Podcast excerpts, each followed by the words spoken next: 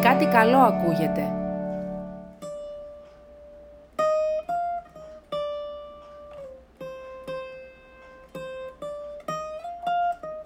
Τι καιρός και σήμερα; Βρέχει από χτες, συνεχόμενα.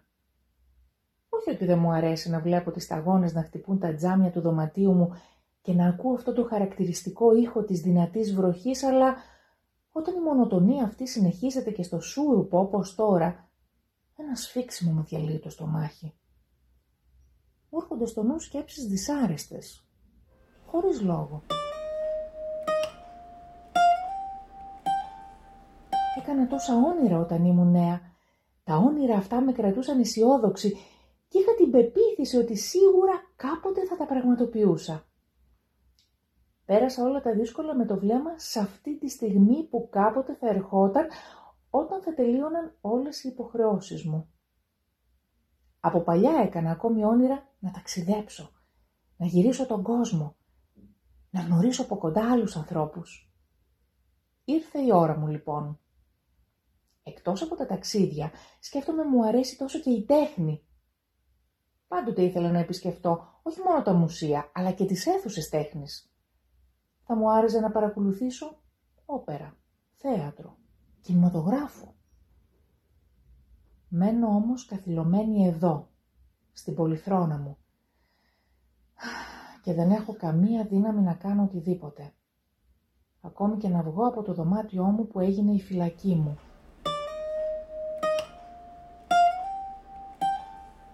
Τι δυσάρεστα αισθήματα είναι αυτά που δεν με αφήνουν ελεύθερη.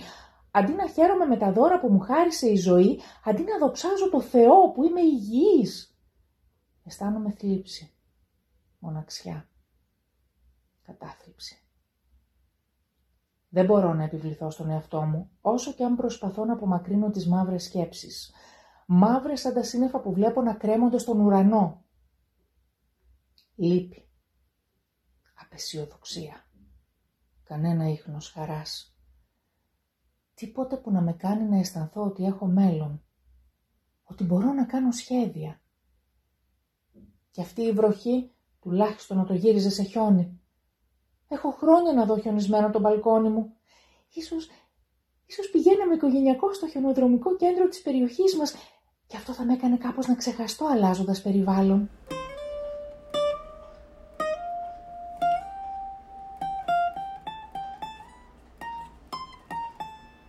Η βροχή σταμάτησε επιτέλους. Βλέπω το μαύρο περιστέρι του γείτονα στο περβάζι του μπαλκονιού μου να ταινίζει τον ορίζοντα. Έμαθε να επισκέπτεται το μπαλκόνι μου κάθε φορά που ο κάτοχός του το αφήνει να πετάξει. Τι σπάνιο αυτό το περιστέρι. Είναι κατάμαυρο.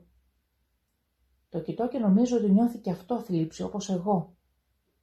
Τι λέω τώρα, τι μπορούν να νιώσουν τα πτηνά, πώς μπορώ να κάνω συγκρίσεις.